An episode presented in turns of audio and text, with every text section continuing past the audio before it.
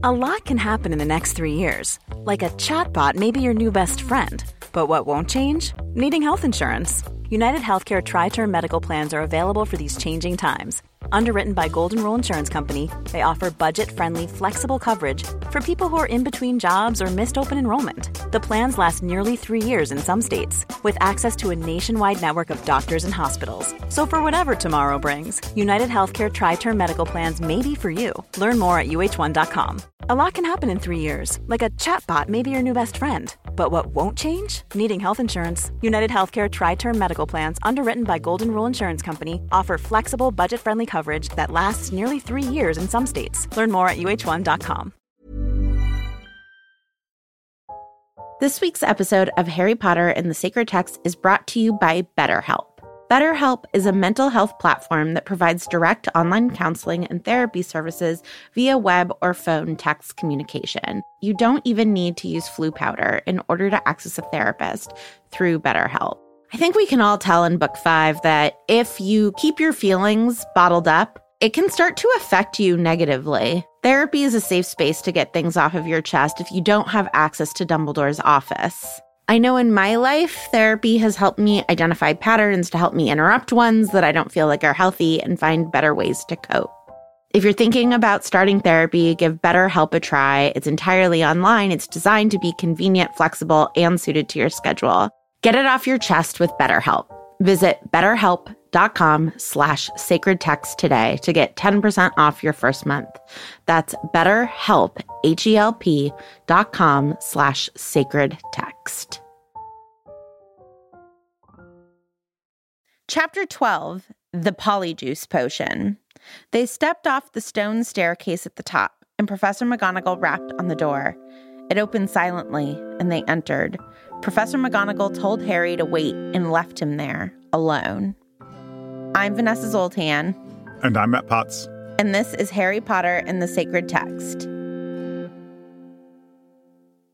Matt, before I make you tell me a story, I just want to remind everybody that credit cards expire. So sometimes your Patreon subscription expires and you don't even notice it. And so go to harrypotterandthesacredtext.com and click on support us on Patreon to make sure that you're getting all of your Patreon perks from us. Because if your credit card is expired, we don't know to send you your perks. Maybe you're missing a blooper reel. Matt, it's your turn to tell a story on the theme of guilt. What do you feel guilty about? So, Vanessa, when I was, I think I must have been about seven or eight years old. I'm not sure my exact age, but what I do remember is that in gym class at my elementary school, the gym teacher had started asking us to do pull-ups as part of our fitness tests. And I was I was pretty good at sit-ups. I'm no longer good at sit-ups. I was used to be pretty good at sit-ups. And so I was fine in that department, but my pull-ups needed some work.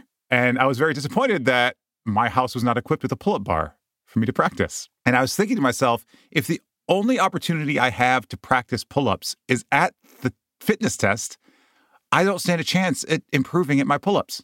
So I was looking for creative solutions in the house. And one day in the evening, in the shower, I noticed the towel rack attached to the wall in the shower of my home. Seems like a bad idea. I can't remember the exact construction. It's not really what I was paying attention to at the time, which we'll learn more about in a second. I don't think it was like bolted into the wall. I think it was like tiled in. I'm not sure the attachment mm-hmm. mechanism mm-hmm. for this for this towel rack. But I started in the middle of my shower I began to attempt to practice pull ups on this towel rack.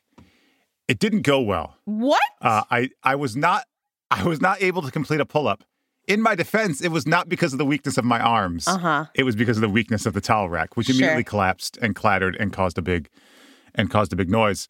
As you might imagine, like my parents sitting downstairs or whatever, they heard a huge thud and clatter in the shower. So they ran upstairs and burst into the bathroom and they were like, Matthew, what happened?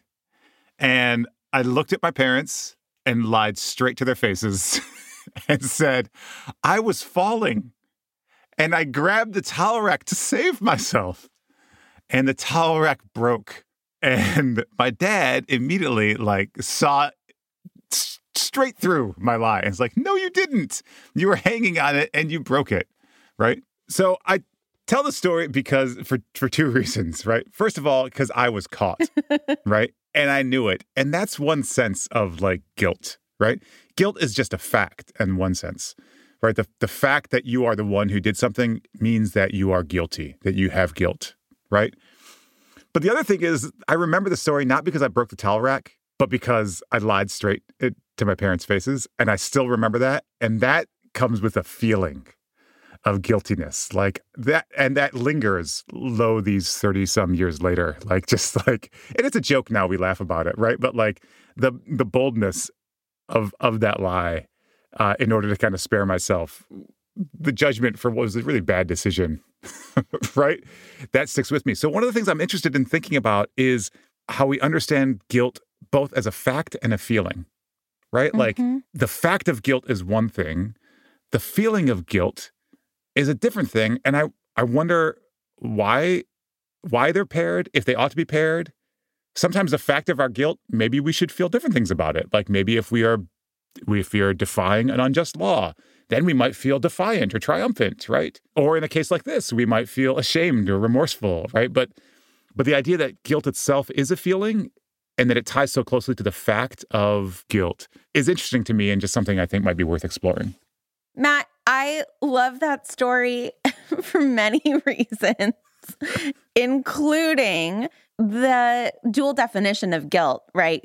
Guilt in terms of a crime, whether that crime is hanging on a towel rack or something more severe, mm-hmm. and how the feeling of guilt can often have nothing to do with whether or not you've committed something that is against the rules.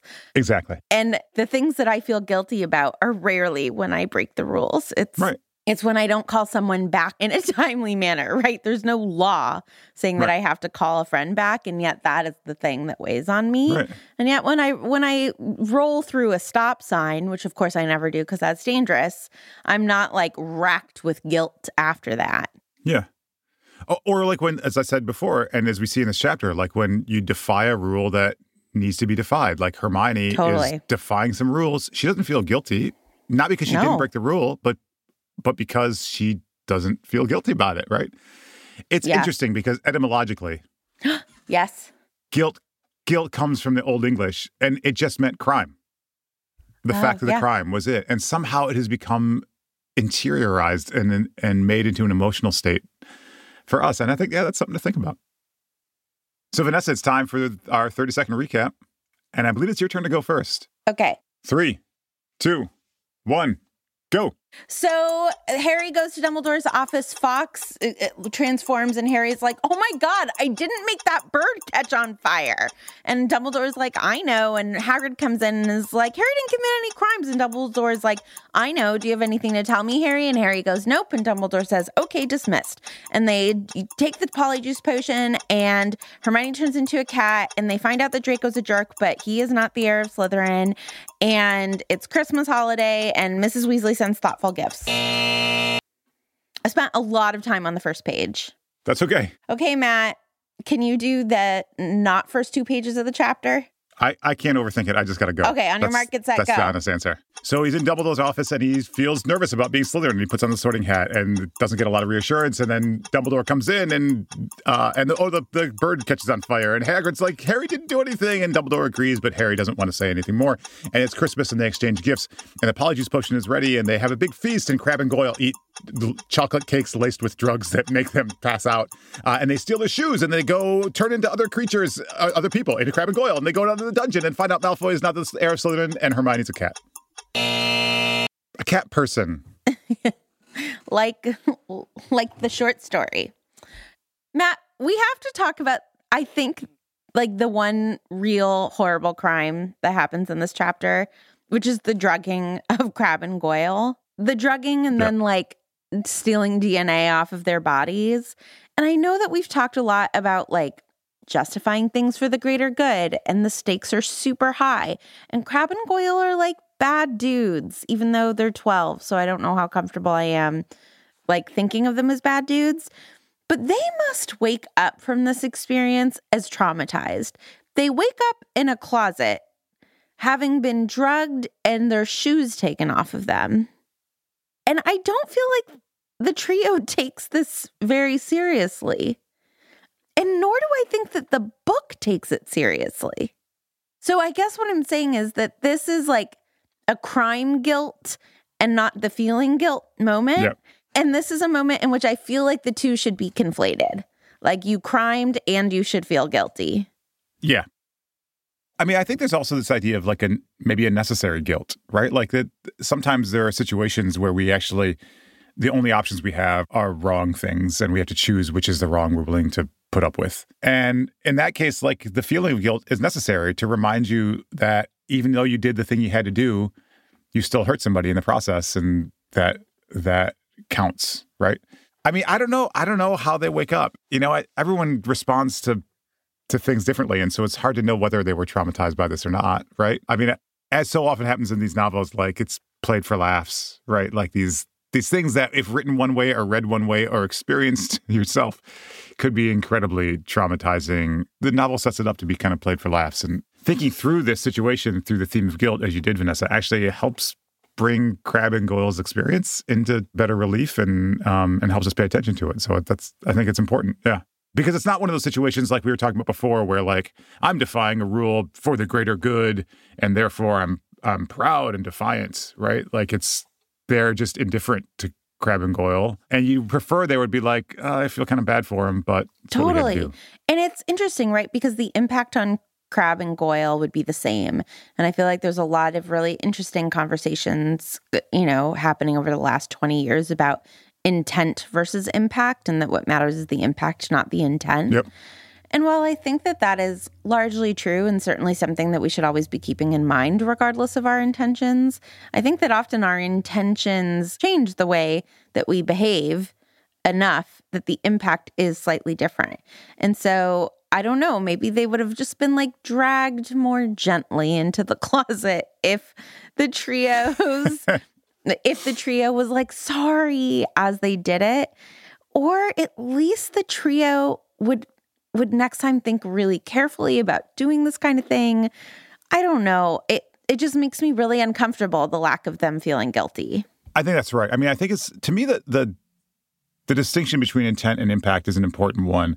But for me, it's the feeling that's at stake is not the intent beforehand, it's the feeling afterward, right? Like whether or not there's remorse, right? Because I think you could reasonably say, especially from Hermione's perspective, the stakes are people like me die, or we figure out how to steal some hairs from two of the meanest kids at the school, right? Right. And so, like, I, I intend to steal those hairs, and the impact will be these two might be traumatized. I will feel some remorse that I had to do that, that that was the only option available to me. What we want is the feeling afterwards of guilt, right? Like, and like not to say like, oh, the intent was not to harm them or to harm them less. No, actually, we intended to do what was necessary. And the impact on your lives, on the lives of Crabbe and Goyle, may have been difficult or harmful. And we feel bad about that. It's a, the point here is that they didn't feel they didn't feel guilt, even though they have guilt. If that if that makes sense, but right? Why does that matter? Why do we want people to feel guilty? What is our hope? So I think this is super important morally because so then they can't transform this into a virtue. It's a it's a necessary but not a virtuous act. Like I think that we need to I think we need to keep that distinction alive. Otherwise, if we start describing necessary things as virtuous, then we risk like valorizing behaviors that we would not want to valorize, right? And valorization is different than justifying, right? Like he's like, this is a necessary action. I'm justified in taking it. That doesn't mean it's the kind of action that I want to say is great activity or that we should universalize, Sure. that other people should look up to. Maybe we can agree like we had to do it, but there's something about recognizing the humanity even of those that that we harm that requires us to say like when I harm you, I wish I didn't have to harm you. I do have to, and we can agree that I do have to, but it's a tragedy that I have to. And something about preserving that sense of tragedy preserving, preserving that sense of remorse is also about preserving the the humanity and the dignity of those against whom we're we're struggling. And yeah, and I think that's that's really at stake in these books, right? In the same way that Harry stuns instead of kills when he's fighting the Death Eaters, right? There's something that he does want to preserve in the other about their their humanity or their their dignity, even when he's struggling against them. And I think refusing to valorize harmful actions, even if we can justify them, is part of that. And that means feeling remorse when, or feeling guilt when we take those actions. Yeah, I mean, I'm imagining a dinner party 20 years in the future where, you know, the the Potters, Ginny and Harry and the Weasleys, Ron and Hermione, although I would really like to think that Ginny and Hermione both kept their maiden names, but we can talk about that another time. But when when those families get together and they're telling funny stories, right? You want maybe the fact that Hermione turned into a cat to be one of the funny stories that they tell around the dinner table, but you don't want them laughing about, and then we drugged these two guys and right. passing that story on to their kids in that way, right. right? And if they have that feeling of guilt, then there's a little bit of shame, so they don't tell that part of the story, or they tell that part of the story and teach their children a lesson of necessary evil. But yeah, without the guilt, this is a really funny story in 20 right. years, and I don't want the story to ever be funny. Right. Can I tell you a moment in the chapter that I found very funny, but that I don't think is meant as comedy and, and that I think will get interesting yeah. about guilt, which is when Draco was like, Let me tell you this really funny article I read in the paper at the age of 12. Yeah. about about some bureaucratic thing that happened in the Ministry of Magic. I'm like, what, who is this child? Is he already investing in stocks at the age of 12? And the article that Draco is quoting is about how, you know, Arthur was fined 50 pounds because 50 galleons because he bewitched the Ford Anglia.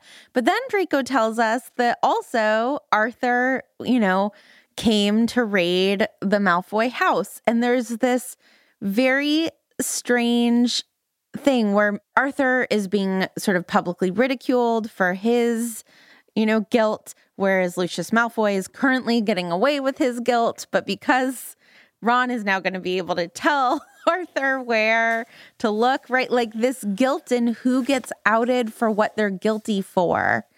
Right. The, the court of public opinion, I guess, is what I'm saying, right? That there's yep. literal guilt and then there's also what gets written about in the paper and how people are perceived. Yeah, and and I think in each of these cases, both Lucius and Arthur, right? There's this distinction between having guilt and feeling guilt. Like both of them have guilt. Lucius does have the dark artifacts, but feels no guilt about it, right? And Arthur did conjure enchantments upon the Ford Anglia, but feels no guilt about it, right? How do you? I bet that Molly has made him feel pretty guilty about it. I, I think, yeah. I don't know. I don't know. Does he feel guilty? Because he still tries to get away with stuff. He feels bad that he got caught, which is different than feeling guilt, right? Like he's uncomfortable because Molly is mad at him. yeah, maybe he feels guilty. I don't know. I mean, he keeps doing this stuff. I uh, it just sure. It, the shadow of this Ford Anglia looms over these chapters, and in this chapter in particular, because when Molly sends the sweater to Harry. Like the one time I think this word is used in the chapter, he feels a fresh surge of guilt. And it's in two directions, right? And this is a feeling. It says he feels a fresh surge of guilt, but he feels it because he knows what he did to Molly and Arthur by flying the car to Hogwarts. And he also knows that they are risking getting expelled in a couple hours again. And and so both those things, both those facts summon the feeling in him. And and it was interesting that the only time that this word is used in this chapter, it was more about the feeling. But the Harry has the feeling because he has to acknowledge that he did do these things to these people who are so kind and, and good to him. And so the remorse comes pretty pretty quickly in surges, I guess. Something else that occurred to me, and I think it's just because I went to high school in a similar dynamic, is the way that kids take on the battles and crimes of their parents, right? Like Lucius and Arthur are having a fight, right? Arthur is raiding Lucius's house for dark objects, and Ron is raiding the Slytherin common room to try to get information from Draco at the same time. And I went to high school with uh, Michael Milken's daughter who Michael Milken was the inventor of the junk bond and was in prison when I was in high school with his daughter. And the the son of the man who turned on Milken and is the reason that Milken served so much time also went to high school with us. And the two of them would sometimes get into these fights, obviously just, you know, echoing their parents' fights, but there was like a real sense in their grade of like people taking Milken side and Winnick side. And right, like, hmm. no way in the ninth grade are they like your father was just as implicated in the junk bond scheme as my father was, right? But this just loyalty to people and how we're willing to take on the guilt of others and justify the guilt of others if we love them and are loyal to them is very yeah. interesting to me. Draco's like, yeah, we have dark objects and has like no shame about it. I mean, that's super interesting to me for super nerdy reasons. There's this kind of fundamental theological problem in Christianity, which is one of the teachings of a lot of traditional Christian theology is that somehow Jesus, this man Jesus, takes upon the guilt of everybody else. Yeah. Right. And that just doesn't make sense. I can't, if you did it, it's not mine. Right. Right. Like that's one of the things about guilt is it the fact of guilt belongs to the one who did it. And that that facticity can't be denied or transferred. Right. But the way you describe just like how we take on the guilt of people we love, right? How it doesn't erase the fact of the other's guilt, but there's a way in which we take up their battles or act on behalf of them because we love them.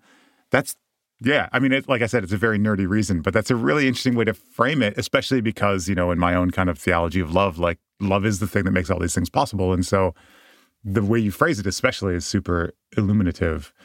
Maybe I'll write a book of theology about guilt next, and I'll have to give you like credits in the in the beginning for your great idea. Yeah, obviously.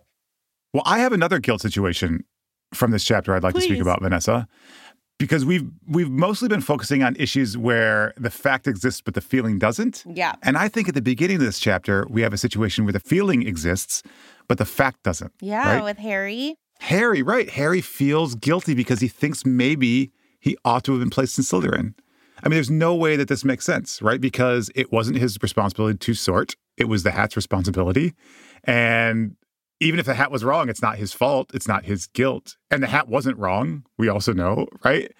But he still feels guilty. He feels because he is a Parselmouth, because he can hear the things in the walls, because all this stuff is happening, and also because of all the social sort of everyone's suspicious of him and thinks that he is the heir of Slytherin, even though he knows he's not, or maybe hopes he's not, right? Like he feels a guilt where the fact isn't there.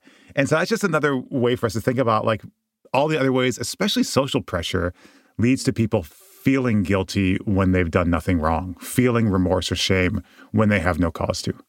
Oh my God. And it is the thing that if I could erase from the human condition, it would be that, right? Like pe- people feeling guilty and ashamed of thoughts that they have or right of yep. desires that they have or who they love right? Like this is the thing that i'm like this is just torture that we have inflicted upon ourselves for completely arbitrary reasons of you know oppression. And for, so so people can maintain power. And it is just so acutely felt in this moment. And i think that this gets back to this like structural flaw of the houses right? There shouldn't be a bad house where for whatever yep. reason there is a group of kids who are like yeah we're the bad house. But everybody else is like no you're the evil house. Like this is this is not something that should be so widely accepted. And i think that dumbledore has a real missed opportunity here the fact that he lets harry walk out of this office so quickly and obviously there's something going on hagrid comes in as a representative of the school saying, obviously, everybody thinks that Harry is probably the one who petrified, you know, Colin Creevey and Nick, right? Because otherwise Hagrid wouldn't come in and defend him. And Dumbledore makes clear that he believes Harry, that Harry is not actually guilty of this crime, but he doesn't ask Harry if he feels guilty or if he's okay or if he just witnessed something really troubling or right? Like there's just like no conversation that happens about this. Dumbledore's like, oh, 12 year old doesn't want to talk about it. Okay, bye.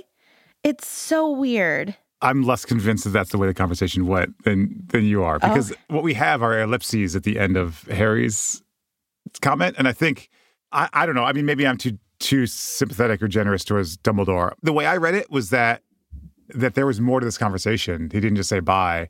That there's something unstated and unwritten about how the conversation concluded. And my sense was that Dumbledore was trying to coax something out of him, but wasn't able to because what Rowling really wanted to get us to in that moment is Harry didn't do it because he's afraid he is guilty, right? He's afraid to tell Dumbledore, I can speak Parseltongue. He's afraid to tell Dumbledore, I can hear the voice in the walls because he thinks Dumbledore believes me now. But if I tell him this, he's going to, like everybody else, think that that I'm the heir of Slytherin too. And so it feels to me like Rowling wraps up the scene not because Dumbledore didn't have any more to say, but because she's gotten across the point she wanted to get across that Harry's suspicion of himself makes him wonder whether Dumbledore can trust him. And you don't think that Dumbledore should say, Harry, are you okay?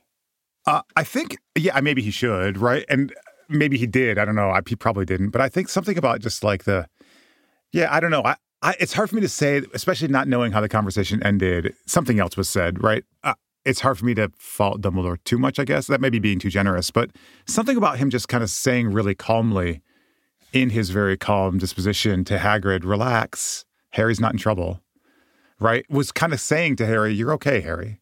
I just want to hear what's going on with you, right? You're, he probably could have been or ought to have been more explicit about that. But to me, the problem here is not that Dumbledore wasn't gentle enough or open enough or trusting enough. It's that Harry's really struggling and he's worried that the last ally he has in the school will also, not the last ally he has in school, he's got Hermione and Ron, of course.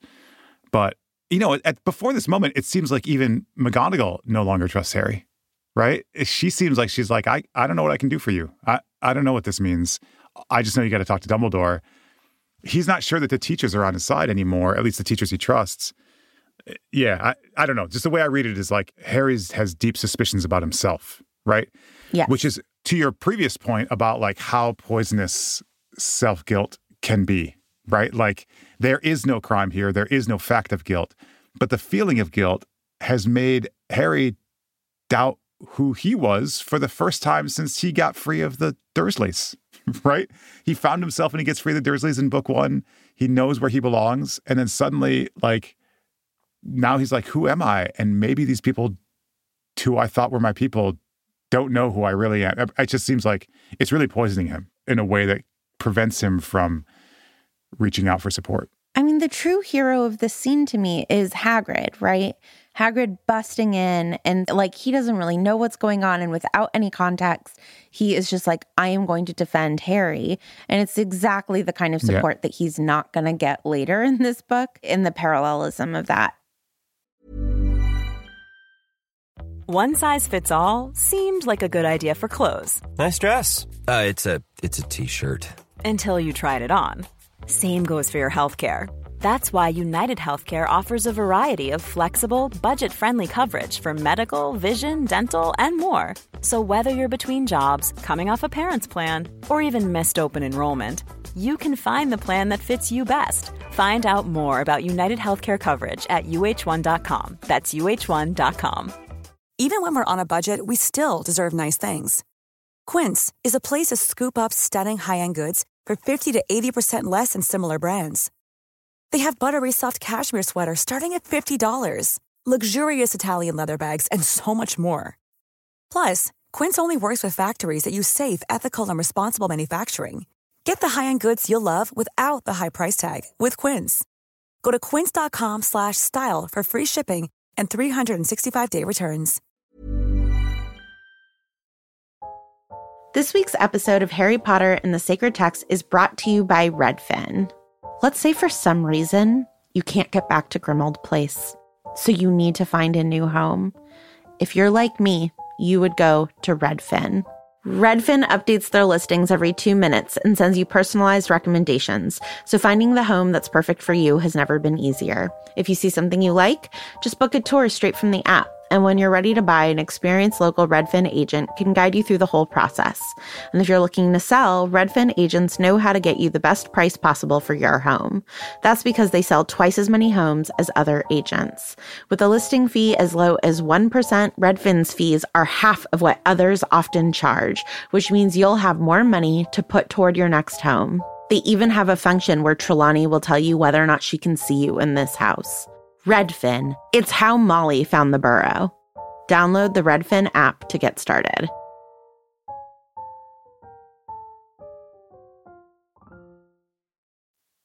Matt, do you find it interesting at all that Hermione is sort of like the mastermind behind this plan of the polyjuice potion and the stealing of the, you know, ingredients from Snape and, you know, the drugging of, of Crabbe and Goyle? And then, like, she sort of gets this punishment of getting turned into a cat. Do you think that Rowling is trying to make an argument about guilt or about karma, about comeuppance? Well, I think you can go two ways. I think you can go two ways. Right? On the one hand, you could say that Hermione, who is the architect of this this plan, uh, who's the one who has the idea about drugging Crabbe and Goyle, is the one who suffers most. So maybe there's a karma thing there. Or you could say they all ought also to have drugged Millicent Bulstrode because then they would have made sure to get the right hair and she wouldn't have been turned Oh, into a cat. Right? So it becomes tricky when you try to read too much meaning into these these punishments. But however, I'm guessing she felt at least some regret, if not some remorse, Right. in the girls' lavatory.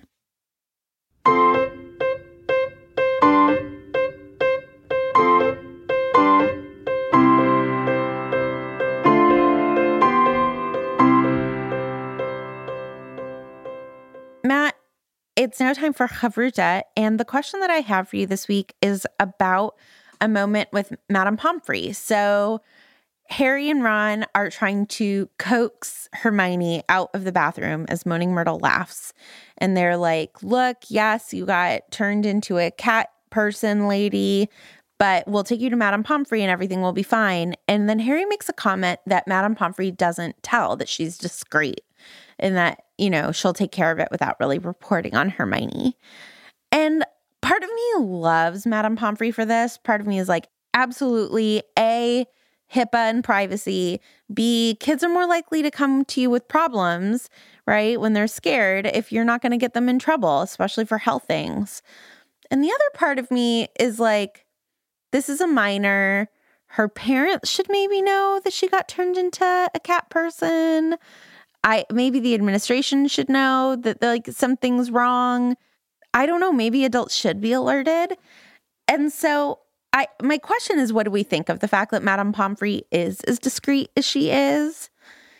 And I think that in the case of Madame Pomfrey, I'm my instinct is to come down on her side that she has been doing this for a long time and that she cares so much about the welfare of individual students that she says to herself like they are going to be safest if I never tell anyone. And I think that there is real wisdom in that. I also think that often then young people can't get the support that they need. Anyway, I think that Madame Pomfrey is probably doing the best thing in a not ideal situation. But I'm wondering what you think of the fact that she has this reputation of keeping secrets about, you know, dragon bites that Ron gets and Hermione being turned into a cat person.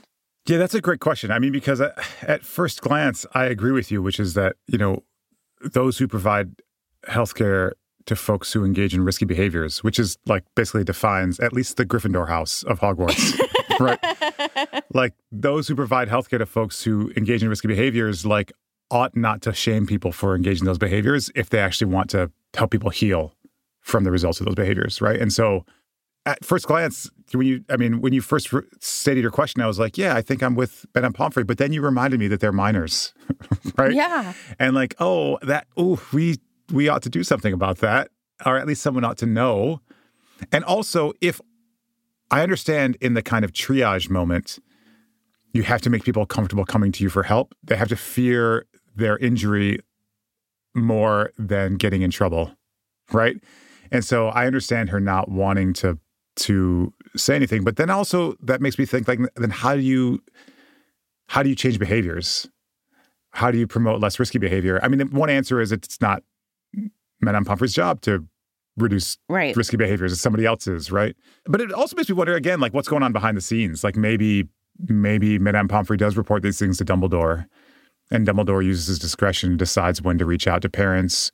Maybe that's why Dumbledore knows something's going on with with the kids because he knows what's going on in the hospital wing. So may, maybe there's a, maybe there is a system in place which is trying to balance the the need to have students come for care instead of stay away for fear of discipline while also like trying to promote safety whenever possible.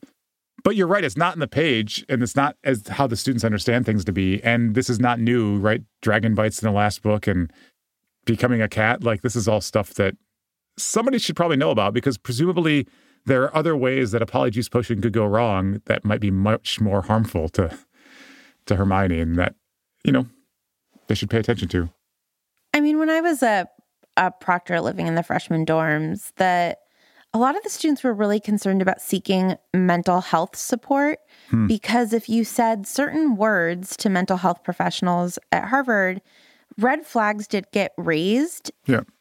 And I do think that at some point the healthcare professionals had really good instincts of if you are having severe anxiety and depression, you shouldn't be in school at this competitive place that doesn't have the supports necessary to really take care of you in this moment of acute crisis. But what the students experienced that as was getting kicked out of school for mental health problems. Right. And so they wouldn't be honest with the mental health professionals. And it it was just it was so painful to watch students be in so much pain and not feel comfortable telling anybody about the pain that they were in for fear of what they saw as repercussions. And yeah. that often really were repercussions, right? You would have to apply yeah. to to uh, show that you're well enough to get back in. Some of the kids wouldn't really have anywhere to go if you get kicked off campus and you don't want to go home to your parents. Where yeah. you go as a 19 year old whose full time job is being a student? And so I feel like, you know, for not even for quite minors, just for young people. Like these are really high stakes questions. But I also, you know, the students would come to me and say, I don't want to go to mental health services. And it was like, well, I don't know what else to say to you because you are in severe anguish and like I'm concerned about you. Yeah. So I that's why I'm so supportive of Madame Pomfrey like staying quiet on it but also I I just really feel for the psychiatrists, you know, who yeah. I worked with at Harvard who were like, but this is not the safe place for you right yeah. now. That's interesting because I was thinking about my own experience as a proctor here, which is a few years earlier than you, Vanessa. And yeah. for us, this conversation was a, a, around alcohol abuse. Yeah. There had been some deaths from alcohol poisoning and so forth. And so they wanted folks to n- never not report someone who was in danger of alcohol yeah. poisoning, and so they they would just the you know healthcare would they would not punish folks who got help for one of their friends. Yeah, there was immunity. Yeah, right. Yeah. yeah. But I hadn't thought about it with respect to like the kind of hidden repercussions, which are meant as acts of care. Yeah. In in mental yep. health situations, your example uh, really has me thinking about how like even the the forms of care we offer and the the ways we try to protect one another can feel like punishment to the folks we're caring for, and even whether or not we use the language of punishment, have real repercussions that people want to avoid. How do we reframe our practices and language of care so that it feels like it is caring? I mean, it can right. still be consequential, but that it's also caring. I think that's the I think that's the thing. I don't know. Yeah. I mean, because Madame Pomfrey's demeanor is so harsh in the hospital, right? She's very matter. She's very fact. matter of fact, and she doesn't want. And and there's an authority there, right? Like even Dumbledore's got to get out if it's not the totally. right thing for the kid.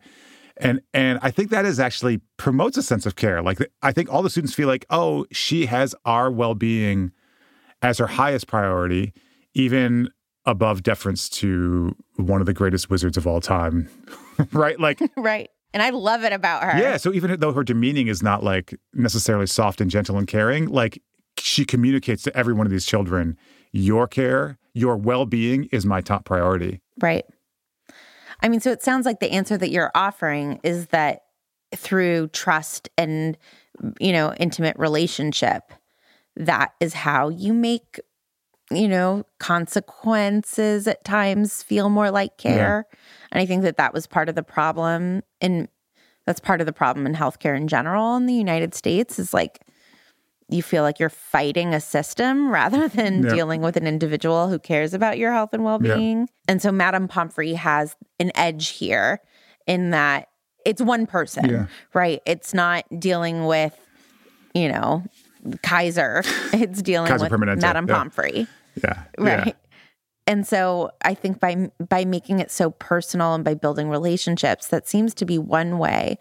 I mean, my instinct is like there has to be like a deep destigmatizing Yes. of health problems uh, of all varieties, right? Like we all have bodies, we all engage in risky behaviors, we all get get into cars every day, right? And so I I think that there just has to be some destigmatizing about that. I think that there has to be right like this is such a complex problem, which is part of the the problem. Like there needs to be a better social safety net for people who need mental health care and don't have somewhere to go, right? Like th- this just our society is built for a body that doesn't exist.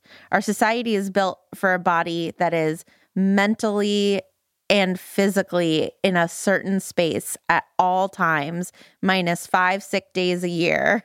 And that's all it's built for. Yeah. And it's just built, we need to rethink the world to represent bodies as they actually exist. Yeah, I think all that's right. I, I- th- I think the thing with Madame Pomfrey, though, I, I, it may have less to do with the fact that she's a single person. That's the kind of face for care at Hogwarts. In that, her, it's like I think it's just like her absolute clarity, and and she achieves Yeah. that clarity through her kind of abrupt demeanor, right? But Yeah. that the the tone is actually not what counts to the kids. It's it's not like it's not like she's very gentle and soft and like oh we're going to take care of you here. Actually, it may work, but what's actually most important, she's like it is always absolutely clear to every child like it doesn't matter come hell or high water my number one task is to make sure you are well. And i also wonder just even those situations of like mental mental wellness that you were talking about and mental health like if what's needed is just like a really clear and direct like this is dangerous and i care about your well-being and that means we have to take action right? And it doesn't matter who comes and says what but my job is to protect you and that's what i'm going to do right? And which is kind of the way like i feel like madame pomfrey would would deal with that kind of situation is like you know the, the president of harvard could come in here and say that you're staying at school or whatever. It doesn't matter. I say you need this protection and you're going to get it and i'm going to make sure you get it right? Like there's something about that just makes you feel like oh i think i think could make one. Maybe not always. I'm not that's not to say that the consequences aren't actually still real and and significant. But there is something about the clarity of the the caretaker's priority that Madame Pomfrey has, and that is maybe hiding behind or operating under this claim of the students that she doesn't ask any questions. Right? It's because the, Right. the reasons are less important than the solutions. Thanks, Vanessa, for leading us in Havruta, and also for like I didn't think I had an answer to my question, but you found one for me, and that was a good answer. So thank you. It was the answer that you said. Your version of my answer was how it became good. You're welcome. This week's voicemail is from Eustace. Hello, Harry Potter and the Sacred Text team. This is Justus calling from Germany. Um, I just listened to your episode about frustration, in which you mentioned uh, Ron's detention of uh, cleaning trophies with Filch. Um, and it made me think of something because I'm also a teacher, and at my school, uh, we explicitly don't do cleaning or helping the janitor or groundskeeper with anything as detentions for students. Um, there, there, there are detentions, and students do also help with cleaning the school. Like there is a yard cleaning rota and everything, but uh, we don't set them cleaning up with the cleaners uh, or with the uh, janitor as a detention. The idea behind that being that these people are doing work and that work is valuable. And if we now send students and it's a punishment for these students to do that work, this devalues the work that these people are doing. Um, and so I would like to offer a blessing to Filch and all maintenance professionals who are doing work that other people might perceive as punishment if they had to do it themselves. Love all the work you're doing. Thanks for everything. Bye. Thank you, Eustace. I am so grateful for this voicemail because I agree with you totally. All work is dignified, and we should dignify all work. And you know, in it's interesting because you speak about German schools. My nephews are being raised in Japan, and they go to Japanese schools. And in Japan, like cleaning the school is the children's responsibility.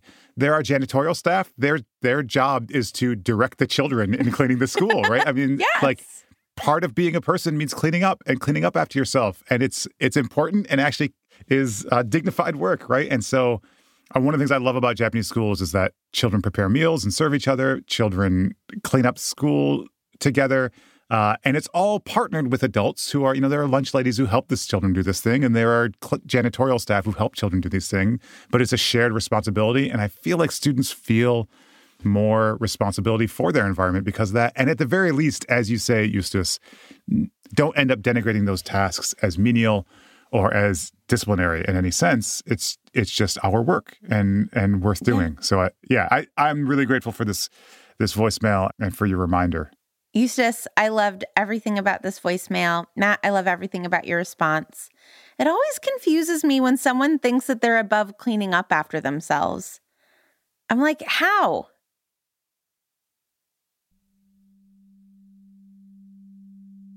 It is now time for us to remember the loved and lost of our Harry Potter and the Sacred Text community.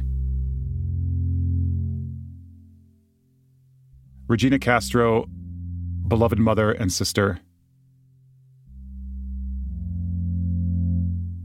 Nasim and Wasim Abdin, brothers, loving uncles, artists, book lovers, and teachers. William Hinckley, a beloved chaplain, father, and widower.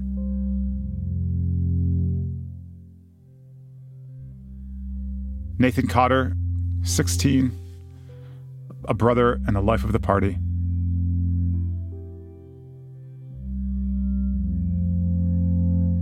Nathan, 34, a brother, husband, and posthumous papa to twin boys.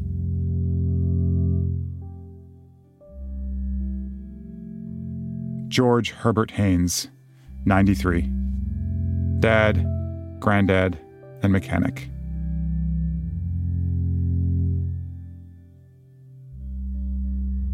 Let light perpetual shine upon them.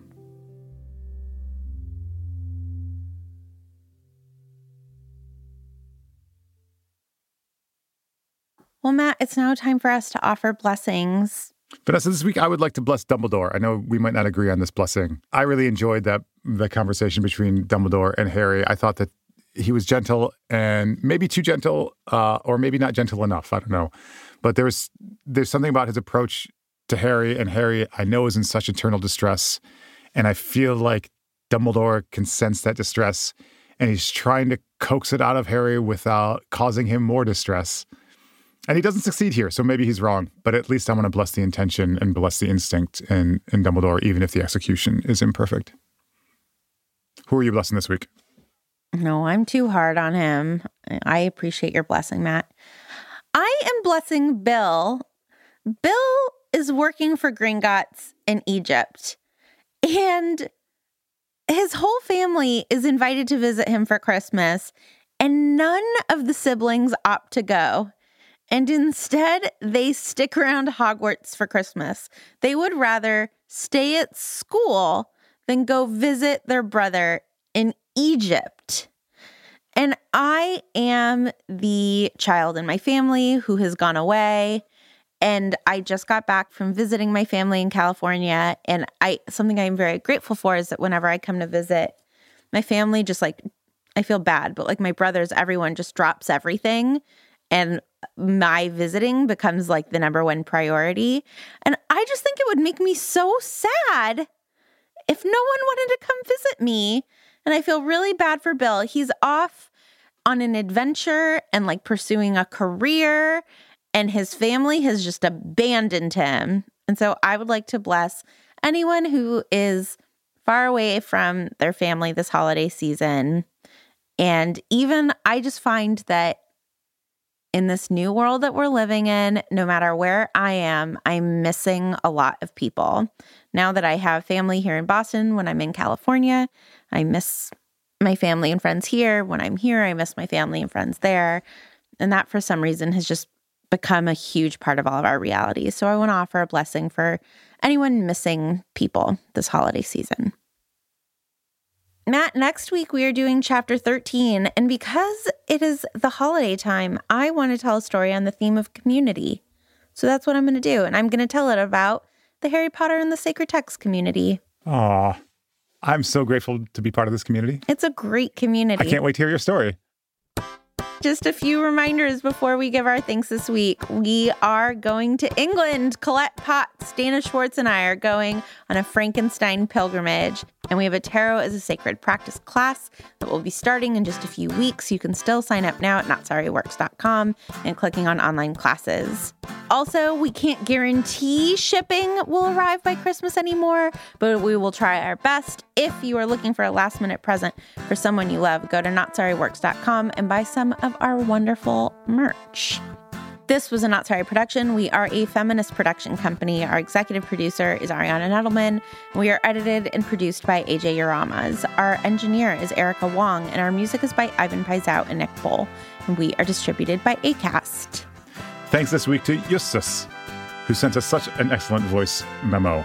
To Lara Glass, Julia Argy, Gabby Iori, Nikki Zoltan, Casper ter Kuile, Stephanie Paulsell, and all of those who sent in the names of their lost loved ones.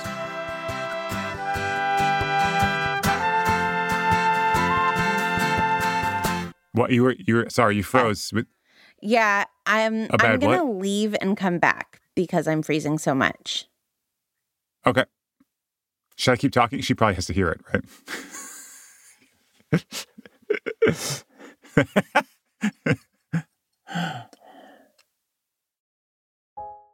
This week's episode of Harry Potter and the Sacred Text is brought to you by Redfin. Let's say for some reason you can't get back to Grimmauld Place, so you need to find a new home.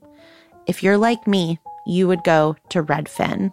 Redfin updates their listings every two minutes and sends you personalized recommendations, so finding the home that's perfect for you has never been easier. If you see something you like, just book a tour straight from the app. And when you're ready to buy, an experienced local Redfin agent can guide you through the whole process.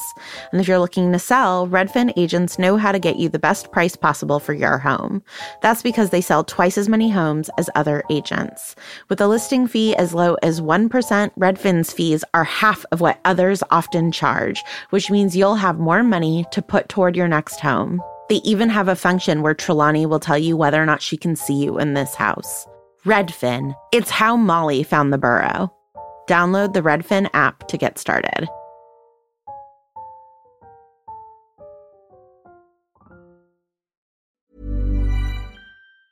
Hey, it's Danny Pellegrino from Everything Iconic. Ready to upgrade your style game without blowing your budget? Check out Quince. They've got all the good stuff shirts and polos, activewear, and fine leather goods, all at 50 to 80% less than other high end brands. And the best part? They're all about safe, ethical, and responsible manufacturing. Get that luxury vibe without the luxury price tag. Hit up quince.com slash upgrade for free shipping and 365 day returns on your next order. That's quince.com slash upgrade. Even when we're on a budget, we still deserve nice things. Quince is a place to scoop up stunning high-end goods for 50 to 80% less than similar brands. They have buttery soft cashmere sweaters starting at $50, luxurious Italian leather bags, and so much more. Plus, Quince only works with factories that use safe, ethical, and responsible manufacturing. Get the high-end goods you'll love without the high price tag with Quince. Go to quince.com slash style for free shipping and 365-day returns.